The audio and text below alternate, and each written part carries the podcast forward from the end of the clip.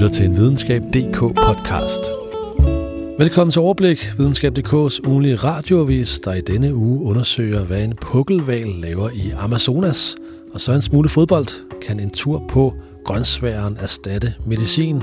Vi skal også forbi hunde og katte, der bliver påvirket af deres ejers personlighed. Vi får en øh, linje igennem til Overbliks nye astrokorrespondenter. Vi skal forbi Klimanyt og lyttermails, og det er alt sammen i denne uges overblik. Mit navn er Jais Barkstrøm Kok. Og sidst i podcasten, som så vanligt, får vi ugens kuriøse forskning, og den tager du dig af. Videnskabelig god journalist Paris Barse. Hvad har du med til os i dag? Jamen, jeg har en 39-årig tysk mand med så meget fedt i blodet, at blodet var blevet hvidt som mælk. Og det lykkedes læger på universitetet i Køln at redde mandens liv ved at ty til sådan en oldgammel lægelig finte, nemlig det, man kalder overladning, hvor du faktisk tømmer en del af blodet ud. Det lyder ekstremt og en smule ulækkert, men det er godt, at, at, at uh, manden overlevede. Ja. Men jeg uh, hører mere sidst i podcasten. Og Marie, det er ikke kun os to, der samler op på ugens vigtigste forskningsnyheder. Videnskab.dk-journalist Anne Sofie Tingsted. Velkommen i overblik. Sidst du var med, der fortalte du, at du har sådan et smart øh, ur, der monitorerer hvad det, dit, øh, dit helbred og øh, aktivitetsniveau og alt muligt. Så hvad er status? Hvor aktiv har du været siden sidst? Ja, det man så ikke kan se i øh, podcasten er, at jeg har lige vist mit håndled frem, som ja. er aldeles nøgent. Jeg har ikke mit ur på i dag, det ligger derhjemme til opladning, fordi det er jo ligesom det, der sker med sådan et ur en gang imellem. Men altså, jeg tror, jeg har blevet mere aktiv, for jeg er da begyndt at cykle igen, nu her i forbindelse med det gode vejr. Er, så... er, det, er, det, er det uret eller vejret, der gør det så? Ja, det er nok mest vejret, det er mest vejret. Ja. Men, det, men det er et flot ur, kan jeg så sige. Så, så sådan, det pynter i hvert fald, når det ikke lige er til opladning i hvert fald. Det gør det. Men uh, Marie og Anne-Sophie, har I set nogle af de der mange dokumentarer om psykopatiske seriemordere, der florerer ude på streamingtjenester og tv-kanaler? Ja. Yeah. ja, det har jeg begge to. ja. Marie, du har set yes, den, der, den der Ted Bundy-dokumentar. Ja, ja, ja, ja. Jeg har kun set første afsnit, men ja. øhm, om ham her Ted Bundy, som var sådan en amerikansk seriemorder, som har dræbt og voldtaget mere end 30 unge kvinder forskellige ja. steder i USA. Øhm, ja. Og han, han bliver beskrevet... Type. Ja, det må man sige. Jamen, ja. det bliver han faktisk beskrevet som det, det der er sådan lidt øh, spøjst, øh, og sådan en meget veltalende type, som har forsvaret sig selv i flere af de her retssager, hvor ja. han så endte med at blive dømt til den elektriske stol. Ja, altså han, han, han gjorde det ikke så godt i sin... Øh det er jo lykkedes åbenbart ikke. Men, øh, nej. nej. Og Anne-Sophie, du har set... Øh, jeg har set Mindhunter. Mindhunter. Ja. ja, at det er jo sådan noget det er ikke specifikt på psykopater, men det handler ligesom om psykologien bag alvorlige forbrydelser, og prøver lidt at dykke ned i det her med, mm. hvad er det, der gør, at seriemordere, for eksempel, og voldtægtsforbrydere laver, begår de handlinger, som de gør, ikke? Jo. Og, og, og grunden til at spørge det, er, fordi jeg krabber mig hen imod og gør lidt reklame for vores nye hjernepodcast Brainstorm. fordi i uh, seneste episode, der kan man komme ind i hovedet på psykopater og sådan en, øh, hvad skal man sige, psykologi, hvad det, psykologien bag psykopaters øh, måde at øh, tænke på, kan man sige. Og, øh, og derudover så, så tager jeg selv og min medvært uh, Asbjørn også en psykopatitest for at få afgjort, uh, hvem af os der er, er størst psykopater, så uha. Uh. Og vi er nogle stykker, der er meget spændte på svaret. ja. Okay, ja, ja, og det kan være, jeg allerede... Og måske... lidt bange, når man sidder her. kan man tipse på det? Det, det synes jeg, jeg skal gøre. Jeg skal, jeg skal ligesom lave en pulje, og så kan vi uh, se, det kunne være sjovt. se ja. hvem, der, hvem der vinder den pulje, fordi det bliver afsløret i uh, næste episode, der udkommer på mandag, hvem af mig og Asbjørn, der er de største psykopater simpelthen. Så øh, lyt med på det, og hør den første episode af Brainstorm. Den er ude nu, og jeg har lagt et link ned til den episode i denne episode tekst til overblik. Og vi skal lige forbi uh, mails fra lytterne, fordi sidste uge der talte vi om Henning, der er meget træt af vores grinen og dårlige jokes. Og jeg opfordrede andre lyttere til at skrive uh, feedback, og det har vores lytter Jannik van Cleef gjort, og Jannik skriver, Hej videnskab.dk, nu vil jeg gerne lige følge op på Hennings bemærkning. Jeg er 26, og er vældig glad for jeres mundre humør i overblik. Det smitter. Så nu har I da noget evidens for, at de unge godt kan lide, at man griner meget i sin uh, podcast. Og hvad siger til det, Anne-Sophie og Marie? Vi har et enkelt stående ja. tilfælde. Det er selvfølgelig ja. rart at høre, men det går ikke som evidens. Jeg er ret sikker på, at de fleste nej. forskere jeg vil sige. Jeg tror også, forskere vil sige, at vi skal lige have nogle flere deltagere med. ja, ja, jeg vil også sige, at jeg har lidt modevidens. Altså, da jeg var ung, ung, og det var måske mere de der 16-17 år, der, hmm. der kunne jeg godt lide at høre det elektriske barometer, som var sådan en alternativ musikliste med ja. sådan lidt små deprimerende. Så kunne man sidde der og filosofere over sådan formålet med livet og døden og Så det var sådan lidt mere Så- velsmertsagtigt så der. er det Men, lidt- øh, men altså, jeg, jeg vil bare sige mange uh, tak for mailen til Jannik, øh, fordi som jeg sagde i sidste episode, så er videnskab.dk og overblik for alle, og øh, derfor er det dejligt med, med feedback fra vores lyttere, unge som gamle, og øh, så kan vi bruge den her feedback til at ramme det helt rigtige niveau af for eksempel dårlige jokes, som jeg har en, øh, en hang, hang til. Men øh, skriv mere feedback til mig på jbk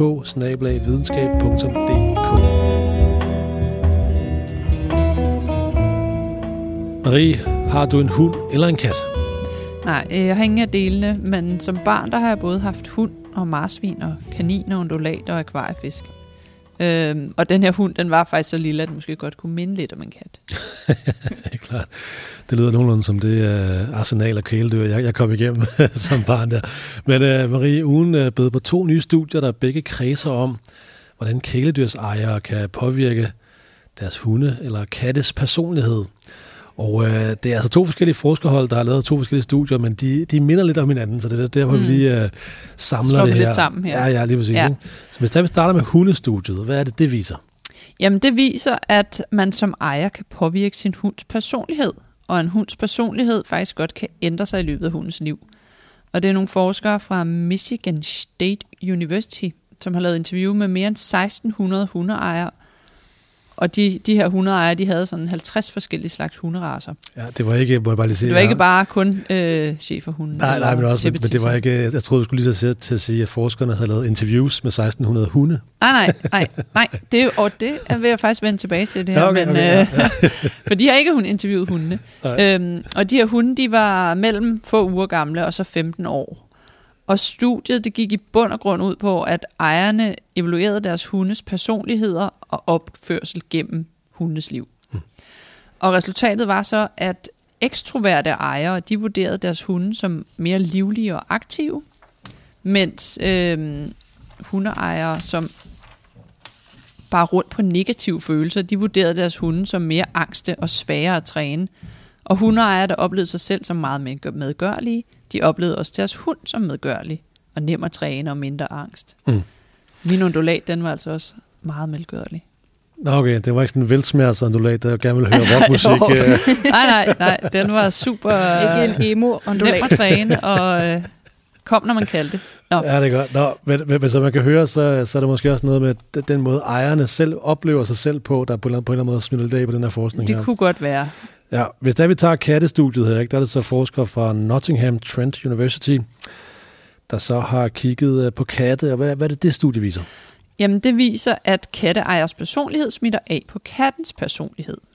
Og i studiet her, der har de talt med 3.000 katteejere, og resultatet er så, at neurotiske katteejere, de har oftere katte med adfærdsproblemer.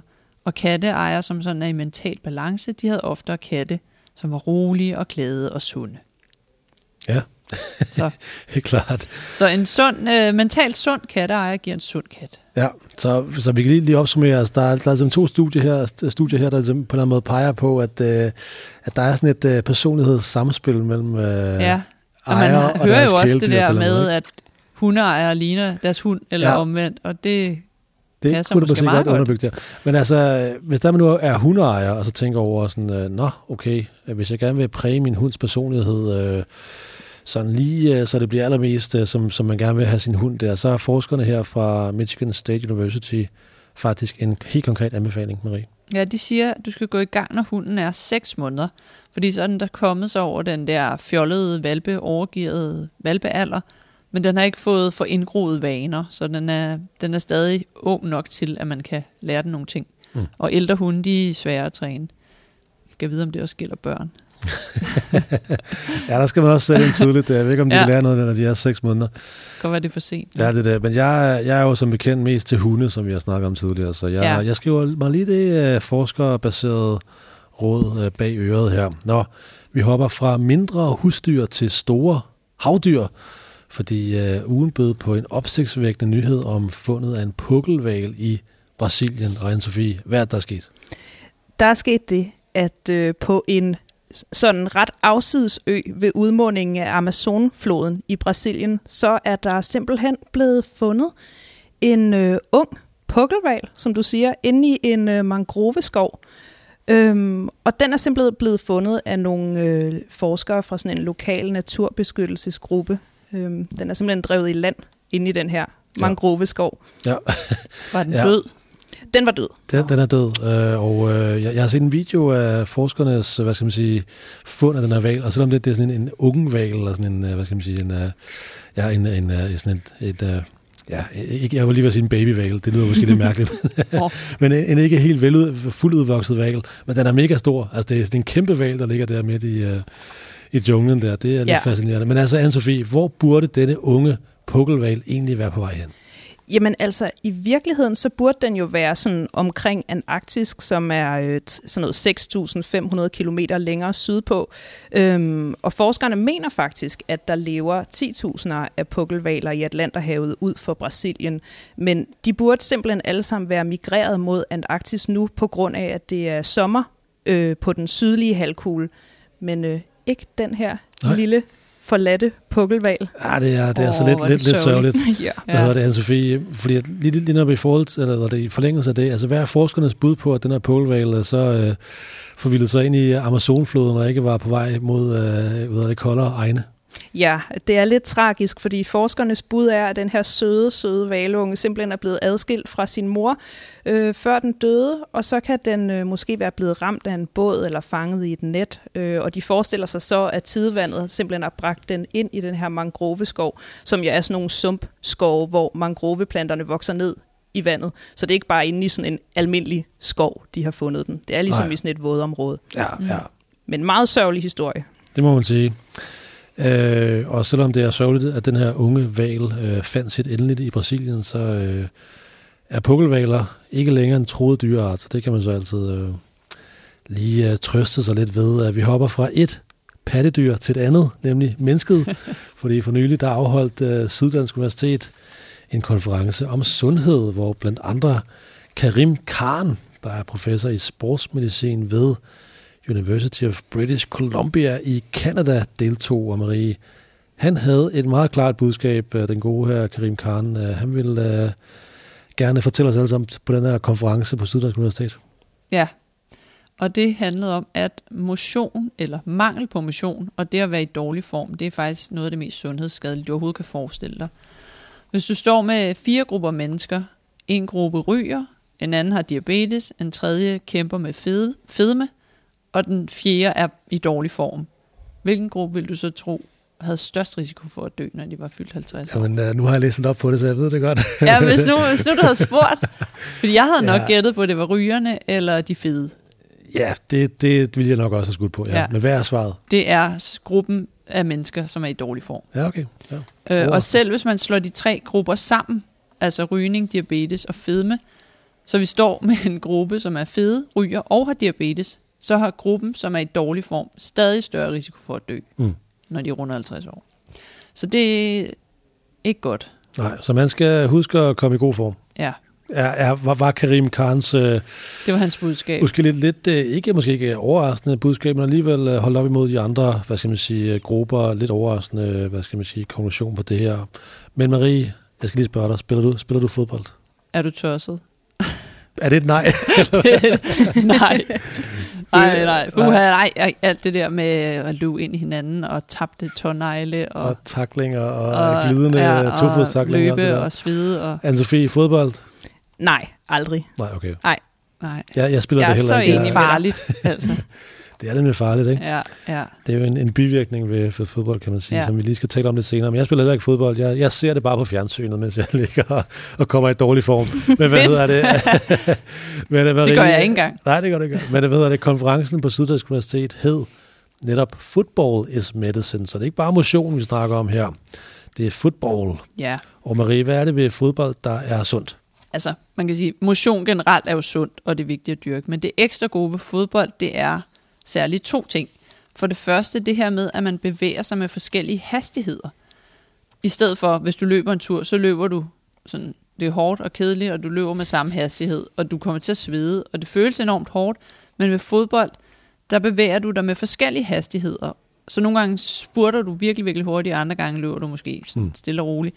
Og det giver bare et eller andet ekstra boost, både til hjerte og kredsløb og forbrændingen. Det kickstarter det ligesom Så det er de her højintense løb. Ja, og den der blanding. Mm. Øhm, og så det andet, det er, at det er noget sjovt noget, som man går til, i modsætning til for eksempel løbe en tur. Så det er faktisk noget, som folk gerne vil blive ved med, når de er kommet i gang, fordi at det også er noget, man gør sammen med andre. Så, så du føler måske ikke lige så meget, at nu skal jeg ud og dyrke motion. Du tænker, nu går jeg til fodbold, og så får du motionen mm. som en del af det, ikke? Ja. Ja. Hvad hedder det? Ja, så ham er Karim her, han siger altså, husk at komme i god form, det er meget vigtigt. Og at, øh, Køb et fitnessur. Køb det, køb Ja. dig. og husk at lade det op. Ja, Husk også at det. lade det op. Køb nogle ekstra batterier. Ja. Og så at fodbold er altså også sundt. Og så er det så, at den her konference her for nylig på Syddansk Universitet, så krabber sig hen imod, at motion jo så vil kunne erstatte medicin, fordi det er, Det er så det. sundt på en eller anden måde, og så ja. i teorien også fodbold, kan man sige. Ikke? Så, så, så langt, så godt. Men man skal lige øh, tage nogle forbehold, før man øh, erstatter sine øh, piller med Ja. øh, en tur på Grønsværn Marie. Ja, og først så skal vi jo lige måske understrege, hvad det er for en type piller. Det er jo ikke alle typer medicin, du kan erstatte med fodbold. Øhm, det er medicin mod livsstilssygdomme, som for eksempel type 2-diabetes og hjertekarsygdomme. Det kan jo ikke, motion kan ikke erstatte penicillin, hvis man for eksempel har fået bihulebetændt. Men selvom at man måske godt kunne forestille sig sådan hårdt hovedstød, ligesom ville kunne slå noget slim løs, men Ja, og Marie, du, du Øh, var jo lidt hårdt ramt i sidste ja, podcast præcis. der med Ja, ja, bihulebetændelse der havde jeg virkelig ja. ikke lyst til at spille fodbold. Det er jeg godt forstå.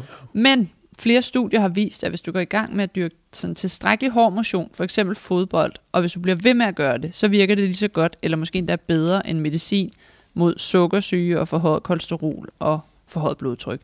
Men du, hvis du gør det, så, skal, så er det meget vigtigt, at du bliver ved og bliver ved med at dyrke den rette med, mængde motion. Og så snart du stopper med motionen, ligesom med medicin, så vil sygdommen formentlig vende tilbage. Mm. Så det er vigtigt, at du taler med din læge og, og gør det i samråd, og måske starte op med noget motion, og så få testet, om det virker, og så kan du måske trappe ud af din medicin, hvis det er det, Mm. du gerne vil med det. Ikke? Ja, så øh, ja, tal, tal med din læge, hvis du overvejer at erstatte din medicin med fodbold, kan man Ja. sige. Men øh, ham er Karim Khan øh, på talerstolen ved, ved den her konference sagde, citat, det driver os til vanvid, at folk ikke dyrker motion. For du finder ingen pille, der kan gøre det samme, citat slut. Ja. Så der er sådan nogle forskere, der bliver fuldstændig øh, Frustreret. meget frustreret over, at vi ikke dyrker nok motion. Så Ja. ja. lad, lad, lad den opfordring hermed været givet videre. Vi forlader øh, fodbold og slår smut forbi klimaet. For ugen øh, bød på et nyt klimastudie, der har kigget på den gode gamle traver. Er den globale opvarmning menneskeskabt, eller skyldes den naturlige udsving i global temperatur? Og øh, Anne-Sophie, hvad er det, det nye studie viser? Okay, spids ører, fordi der kommer lige nogle tal. Jeg kan ikke rigtig komme udenom dem. Altså studiet fastslår med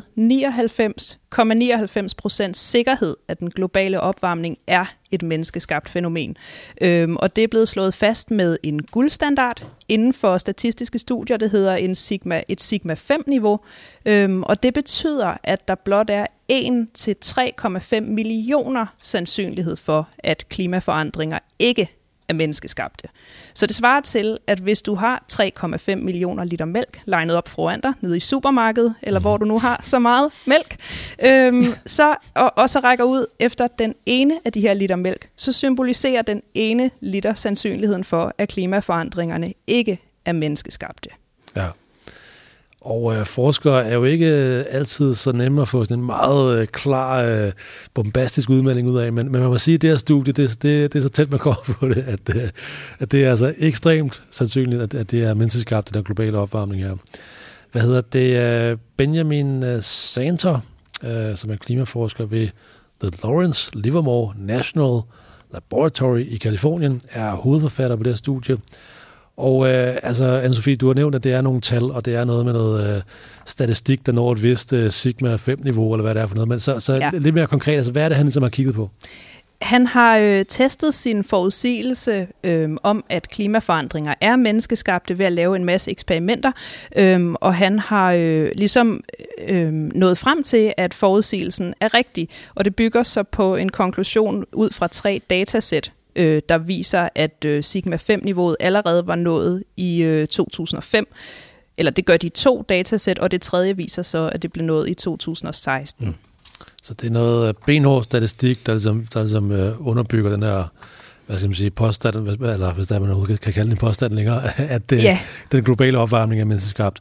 Og øh, som det jo øh, hører og bør sig på videnskab.dk, så tager vi lige øh, et lille studie forbi nogle øh, forskere, der ikke har været med til at lave det. Og Anne-Sophie, der er nogle, øh, nogle, øh, ja, en masse forskere, der bakker op om resultatet. Mm. Altså øh, Sebastian Mernil, som er professor i klimaforandringer, mener, at øh, studiet slår fast, at vi nu er der, hvor vi med statistisk sandsynlighed kan sige, at klimaforandringer er menneskeskabte. Så det øh, statistiske grundlag er meget, meget stærkt. Øhm, men han, siger, han pointerer også, at man skal holde sig åben over for, at der altid kan være en eller anden faktor, som vi simpelthen ikke ved noget om endnu. Øhm, men altså, vi kan næsten ikke være mere sikre end vi er lige nu.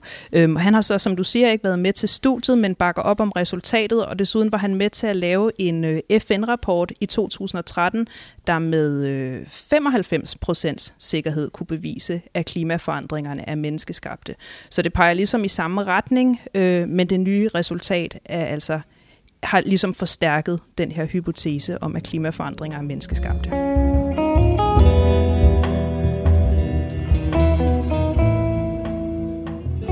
Nu har vi en linje igennem til Overbliks astro-korrespondenter Henrik og Helle Stub. Og Henrik og Helle, I holder øje med rummet, og I har i mange år skrevet om astronomi og rumfart her på videnskab.dk blandt andet. Og øh, i TV-avisen, der stiller de om til deres øh, korrespondenter, der står lige ude foran øh, DR-byen. Så Henrik og Helle, står I uden for videnskab.dk's lokaler i Valby? Ikke helt rigtigt, nej. Vi sender faktisk fra Stubernes lokaliteter i Morud på Fyn. okay, ja, fra, øh, fra det hovedkvarteret, Stubernes hovedkvarter på, på Fyn. Det er, men altså, jeg er glad for, at I er med her øh, i denne udgave overblik her, og øh, vi skal have ugens vigtigste astronyheder fra jer to, og vi starter med dig, Helle, for jeg ved, at øh, denne måned byder på nogle flotte astronomiske syn, især for de meget morgenfriske. Så hvilke flotte syn kan man forvente, når ja, man kigger op på himlen der, i marts måned? Det har du da helt ret i. Der venter faktisk hele tre planeter på morgenhimlen, og også månen, som er i aftagende fase. De tre planeter er Venus, Saturn og Jupiter. Og øh, man skal faktisk være i ret god tid for at få øh, rigtig noget ud af det. Fordi øh, solen står op allerede omkring klokken syv. Så inden det, det rødner for mad i øst, så skal man altså være på plads. Men øh, vi prøvede selv at teste det af forleden dag, og det er altså ret smukt inden solen. Der var vi ude sådan ved øh, øh, kvart over seks tiden. Og øh, der havde vi så Venus lavest på himlen. Den er øh, temmelig tæt på solen, så det er den, der er den mest kritiske. Og så Saturn og øh, Jupiter og månen, der stod nær øh, Jupiter især. Og det, det er jo meget smukt, og det er et syn, der var jo altså et pænt stykke ind i øh, marts. Men man skal helt øh, alligevel passe lidt på, for Venus den rykker fortsat nærmere solen. Men Jupiter og Saturn, de bliver ved at følge os. Okay. Men der var en anden sjov ting der, ja. og det er, at øh, grunden til, at vi var ude den dag netop kvart over seks, det var, at øh, rumstationen ISS passerede hen over himlen fra klokken 6.22 den morgen, og vi havde fornøjelse af den i fire minutter. Det var jo ikke dårligt.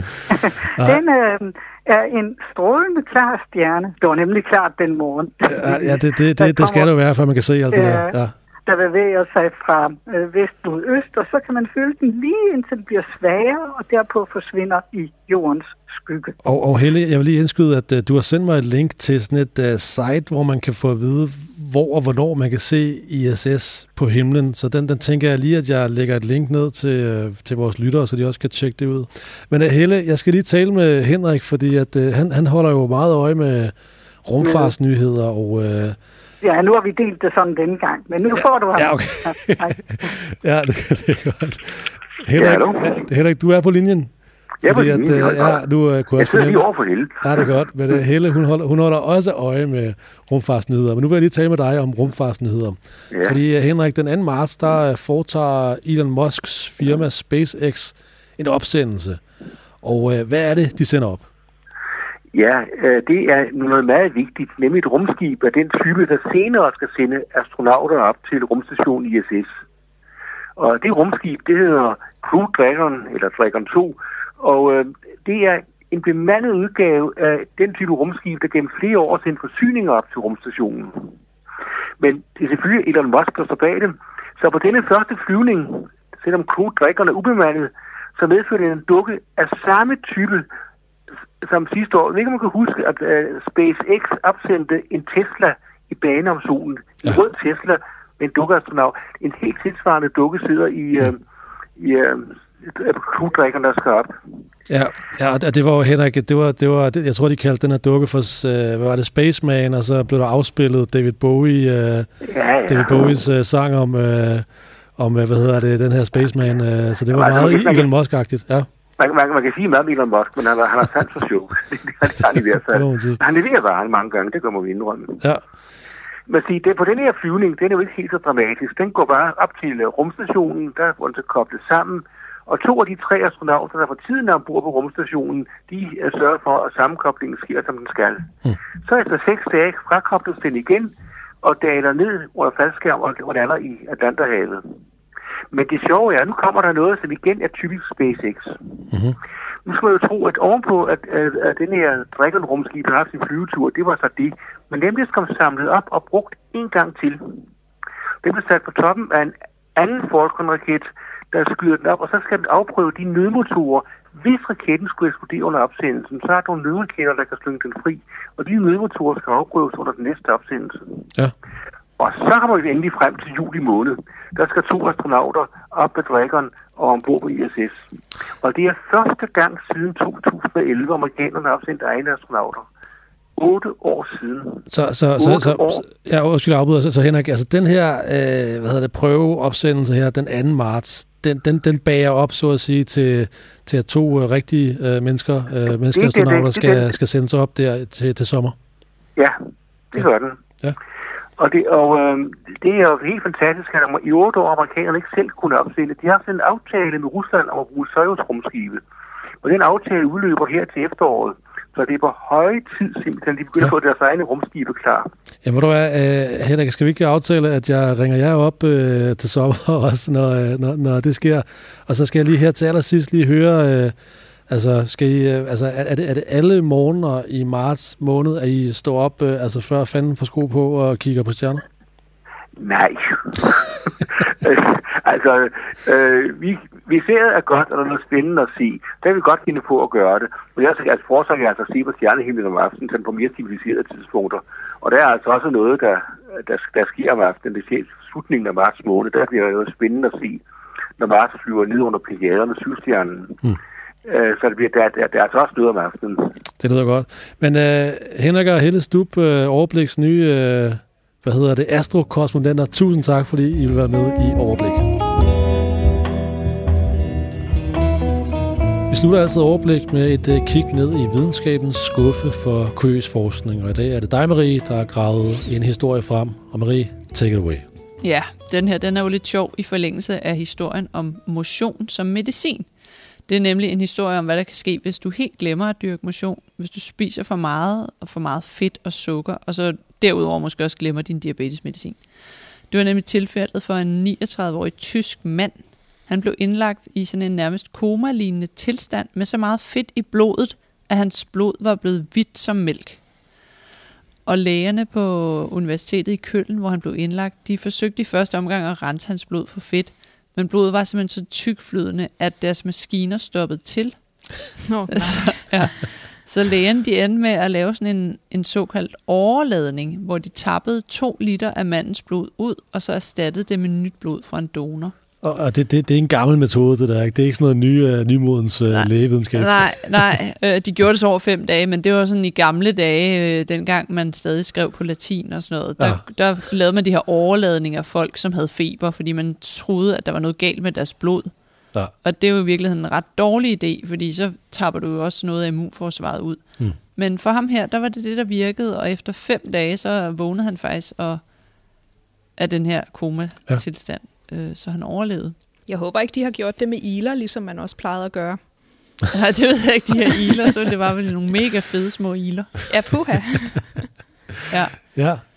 Jamen, det det var- var, øh, jamen det var... Det var Så var der ikke så meget mere i den Nej, men historie. det er, det er godt, Marie. Og jeg vil sige, at jeg, jeg husker at dyrke motion. Ja, så jeres blod ikke bliver hvidt. Og, Som og, mælk. Og, ja, hvidt, hvidt som mælk. Og jeg vil sige, jeg ligger, at øh, hvis der man har, hvad hedder det, ja, mave til den slags, slags hvad, hvad hedder det, næver til den slags, hvad vil jeg sige, så har, lægger jeg et link nede i, episodeteksten til en artikel, som har nogle lidt øh, foruroligende billeder af den her mands blod. blod. Ja.